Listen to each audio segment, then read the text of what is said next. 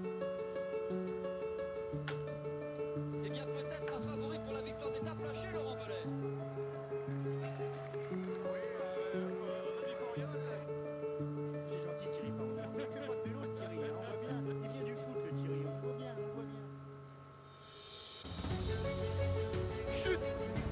Un coureur, Patrick. Un coureur est tombé dans le ravin, Patrick. Sur notre gauche Un coureur est tombé. Un coureur est tombé, il s'agit d'un coureur. Attendez, je vais regarder descendre de ma moto.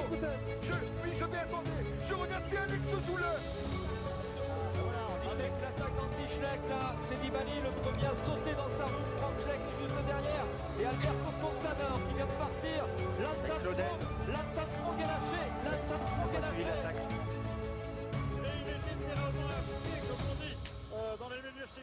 Bonsoir tout le monde, Caser sur Garonne, Loup d'Anviel, c'était l'étape du jour, c'est les commissaires de course en ce samedi 5 septembre 2020. Avec moi pour en parler Charles, bonsoir Charles. Salut Ben, bonsoir à tous. Et je suis en off. Salut Benjamin, bonsoir à tous, désolé. Pas de problème. Également Baptiste, bonsoir Baptiste. Bonsoir tout le monde. Et enfin Greg, bonsoir Greg. Bonsoir tout le monde. Alors, une étape où il s'est passé euh, beaucoup de choses, euh, plusieurs abandons, mais forcément, euh, Charles, le premier point dont on va parler, ben, ce n'est pas l'abandon, mais c'est la, ben, défaillance de Thibaut Pinot qui perd ce jour le Tour de France.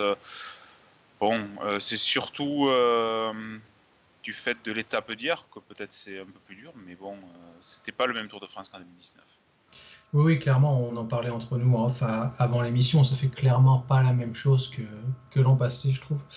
Et oui, c'est l'événement marquant. Thibaut Pinot qui est lâché dans, le port de Balès. Encore une fois, j'ai envie de dire un, souci pour Thibaut Pinot. Après, c'est compliqué d'a- d'analyser les choses. Moi, j'ai trouvé son interview pour parler de ça très intéressante à la, fin de l'étape où tu sens qu'il en a ras le cul. Alors, je sais qu'il est souvent dans, dans l'instantanéité, mais euh, je pense vraiment qu'on va passer euh, très vite à autre chose pour Pinot. Je serais très étonné de le revoir sur le Tour de France dans les 2-3 années à venir. Je- enfin, ça m'a pas donné l'impression en fait d'un d'un coureur qui prenait du plaisir de le voir comme ça. Tu sens qu'il faut aller sur le Tour parce que c'est une étape nécessaire. Mais euh, ouais, non, je pense qu'il va passer à autre chose et se refaire plaisir. Enfin, j'espère. en tout cas. Greg, euh, qu'est-ce que tu en penses, toi? Ben, un petit peu, voilà, le, le même sentiment. C'est vrai que je, je m'attendais, voilà, enfin, je voyais pas, euh, surtout vu sa chute et vu le dernier jour. euh, voilà, c'était pas le même euh, Thibaut Pinot, euh, si fort que, enfin, qui était très très fort l'année dernière dans les Pyrénées. Et voilà, comme pour, comme pour Charles, son interview, son regard pendant toute l'étape, on sent que c'est dur pour lui. Voilà, et est-ce que déjà est-ce qu'il va il va, va continuer le, le tour? Euh, Ça peut-être qu'on en parlera, c'est la question qui va se poser. Parce que est-ce que Madio va réussir à le remotiver pour aller chercher une étape euh, dans la dernière semaine? Est-ce qu'il aurait les capacités physiques hein, si Aussi. un problème de dos? Euh, mais oui, alors euh, toujours les, les chutes, enfin les chutes, les problèmes physiques font partie du vélo. Euh, Thibaut Pinot, il, il en a souvent eu malheureusement pour lui. C'est vrai que c'est triste. Et voilà, je me demande euh, qu'est-ce qu'il. Enfin, je suis d'accord avec Charles. J'espère que pour la suite de l'année ou l'année prochaine, on le verra sur un calendrier. Il aura peut-être un peu moins cette pression où tous les regards sont tournés vers lui, euh, où il sera plus à l'aise, où il se fera vraiment plaisir. Baptiste, quelque chose à ajouter?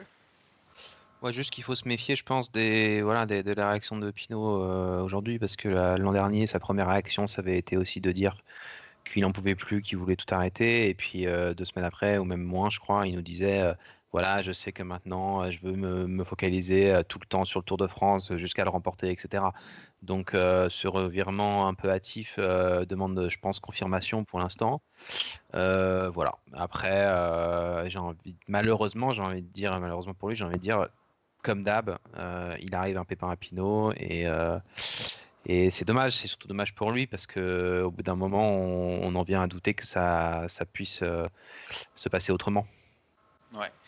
Thibaut Pinot, le Roulian Ross euh, du cyclisme français. On va passer à, à un autre Français, hein, parce que Thibaut Pinot ben, était à l'arrière malheureusement, mais il y a un Français qui remporte l'étape, c'est Nance Peters, deux victoires chez les pros, une étape sur le Giro, une étape sur le Tour de France, euh, Mazette. Euh, Greg, euh, euh, une victoire avec les jambes, mais aussi avec la tête, avec une élimination en deux temps des adversaires. Euh, Dambalès pour la plupart, et puis il, il a très vite compris que Zacharine euh, n'allait pas être un souci. Exactement, hein, c'est euh, dans Balès donc il part avec, avec Zacharine et on sait que depuis notamment depuis sa euh, très grave chute au, au Giro, Zacharine il était déjà pas le meilleur en descente là. euh, on l'a vu très en difficulté sur toutes les trajectoires, il, était euh, à la limite ou il était il était à côté, on voyait bien, il s'y prenait deux trois fois à chaque fois pour prendre un virage. Et donc il a réussi, voilà, et mentalement aussi je pense à, à- à faire- vraiment faire la différence. J'ai l'impression que dans Persourde, Zacharine, il revient à quoi? À 10 secondes, à un moment, 12 secondes, je... enfin, selon le GPS. Ça. Et voilà, parfois, ça se joue à, à pas grand-chose, finalement. Bon, il avait encore la descente pour la différence. Donc, euh, mais bien joué, Nance Peters, quand même. euh, deux, il a que deux victoires sur palmarès, mais euh, une étape, c'est aussi une étape de montagne, je crois, sur le Giro. Et là, la victoire à Loudanviel, c'est un sacré numéro, comme dirait Thierry Ador. Tout à fait. Euh, Charles, euh, un Zacharine qui semble descendre de bah, presque de plus en plus mal, on a envie de dire, et, et euh, ça va être compliqué pour lui d'aller chercher des succès. Comme une chèvre. Comme Comme une une chèvre. Comme une C'est- chèvre. C'est pas moi qui l'ai dit, hein, c'est le vainqueur du jeu. Peters, mais, mais c'est vrai. Mais c'est vrai, et, euh, enfin, pour Zacharine, moi, ça me fait beaucoup de peine en fait pour, euh, pour un coureur de, de le voir comme ça, parce que finalement aujourd'hui c'était lui le plus fort au sein de l'échappée et sur une lacune qui est due à une énorme chute, hein, parce qu'on se rappelle tous de, de cette descente du, dans le final du Giro 2017, si je me plante pas sur l'année, où, où il s'était vraiment fait une, une énorme frayeur, et je pense que ça le poursuit depuis ce temps-là. Déjà qu'il n'était pas très très bon descendeur avant, hein, faut pas non plus se mentir. Mais c'est dommage parce que bon, je sais qu'on certains aiment détester les, les coureurs russes parce que c'est les, vilains dopés forcément, mais euh, Ah, je, surtout que Zacharine, bon. Je trouve ça très triste en fait parce que c'est un, coureur qui sera handicapé à vie, enfin à vie durant toute sa carrière cycliste parce qu'à chaque fois qu'il y aura des étapes comme ça, il aura beau être le plus fort à la pédale, il sera forcément handicapé. Et chapeau à Nance Peters parce qu'il a compris, il l'a dit hein, d'ailleurs, c'est dans le col de montée apparemment qu'il descendait comme une chèvre Zacharine et c'est là qu'il a décidé d'exploiter la faille, ce qui est très bien vu parce que c'est le vélo. On attaque les adversaires là où on sait qu'on peut faire des différences. Donc bravo à Nance Peters, c'est un très bon coureur que je voyais pas gagner, j'avais l'impression qu'il était un peu moins fort physiquement euh, en ce début de Tour de France et je suis vraiment content de m'être planté là-dessus. Baptiste, est-ce que Nance c'est un coureur qui, pourrait s'inscrire dans le futur dans la lignée des Pierrick Federigo ou des, ou des Thomas Vauclair, tout simplement? Euh, ouais, en tout cas, tu, sens qu'il a un peu, il un peu de ça. Maintenant, il a deux victoires pro euh, qui sont une étape du Giro et une étape du Tour. Alors, il choisit bien, c'est pas mal. Mais les Vauclair et les Federigo, ça, tirait quand même un peu plus souvent, quoi. Donc, euh, à voir s'il réussira à, être un peu plus régulier sur ces, distances-là. Il court en plus dans une équipe pour le Tour où il est quand même pas si souvent cette liberté-là. On sait que le Tour est cette année un petit peu particulier pour AG2R donc euh, qui, qui commence un peu une transition avec un Romain Bardet qui, même s'il est très bien placé, euh, euh, vient pas avec, euh, comme il peut, il a pu l'être par le passé, une équipe vraiment axée autour de lui et tout à fond. Donc voilà, c'est pas, c'est pas garanti qu'il puisse euh, tant que ça avoir sa chance, mais il a, il a des super qualités pour en tout cas, clairement. Alors, derrière, euh, Oui, moi je veux dire juste Oui. un mot sur la stratégie euh, AG2R d'envoyer euh, alors sur, aussi pour le maillot à poids, parce qu'il y avait pas, il commence à avoir pas mal de points, euh, notamment avec Balès, et donc euh, Nance Peters, euh, alors qu'ils ont quelqu'un de placé au général. On ne voit pas beaucoup d'équipes finalement au- aussi audacieuses, peut-être qu'on en parlera après, euh, de jouer, enfin voilà, de ne pas mettre tous leurs œufs dans le même panier, de tenter un petit peu, de laisser un peu de liberté à certains coureurs. Et ben, ben, faut- Et c'est quelque chose trouvais ça qu'AG2R a, a souvent fait. hein. Euh, c'est pas du tout la première fois qu'on voit ça. Quand d'autres équipes euh, ont un sprinter avec eux, AG2R, ils, ils ont plutôt des mecs comme ça qui, voilà, qui ont leur, leur carte, euh, leur carte blanche un jour euh, l'un, un jour l'autre. Voilà. mais moi je trouve ça bien. Charles. Ouais, d'ailleurs, justement, j'en profite pour rebondir parce que je vois une question d'Antoine sur le chat qui dit est-ce que c'est Pete- Peters pardon, ou Cosnefroy qui va jouer le maillot à poids chez AG2R On se rend compte que c'est eux finalement les, les deux mieux placés. C'est vrai que la question peut se poser. Je pense que Cosnefroy est, est un peu moins fort pour répondre à Antoine. Mais euh, moi, il y a quelque chose qui m'attriste beaucoup, c'est ce classement du maillot de meilleur grimpeur. On sent que finalement, ça n'intéresse absolument personne, à part les coureurs qui ont pris l'échappée en, en début de Tour de France, comme c'est le cas avec Cosnefroy. C'est loin d'être dans les 10, 20, 30 meilleurs grimpeurs du peloton. Et je pense qu'il faudrait refondre ce truc en, en quelque chose de plus intéressant ou de plus significatif, parce qu'on ne peut pas, on peut pas parler de meilleurs grimpeurs pour ces coureurs-là, malgré tout le respect que, que je leur dois. Bon, après, c'est Ça peut changer encore. Mais je crois pas que ce soit le classement des grimpeurs en fait. Le, le- le Ah, justement, j'ai regardé sur le, Classe, site le d'ASO, c'est meilleur montagne. Ah d'accord. Ouais, En c'est fait, pour ça il que faut je- juste l'appeler le classement de la montagne, tout simplement. Bon après, ça va changer avec les, tous les cols qu'il va y avoir, notamment, euh, notamment dans les Alpes. Oui, Derrière, j'imagine assez mal ni l'un ni l'autre euh, emmener le maillot à poids à Paris, hein, Oui, franchement. parce que euh, je pense que demain déjà ça va changer d'épaule. Derrière cette échappée, euh, ben, je pense que quand elle est partie et que ça a fait rideau derrière, euh, il y a beaucoup de monde qui pensait qu'il allait pas se passer grand chose. Et puis finalement, la, la Visma a décidé de poser les couilles sur la table et allez, on y va cette fois-ci, c'est fini, on arrête de rigoler. Euh, ça égrène euh, grandement dans Balès. Euh, en plus, ils sont encouragés parce que Thibaut Pinot lâche, euh, donc autant éliminer définitivement un rival pour le classement général. Et on continue d'appeler ressourde. Tom Dumoulin, qui se sentait pas bien dans Balès, on l'a vu reculer énormément sur le dernier kilomètre, prend son relais, se sacrifie, mais ce n'est pas Roglic qui attaque, c'est Pogacar. Roglic y va et Quintana y va, et puis, et puis Baptiste. euh, et puis là, on ne comprend plus.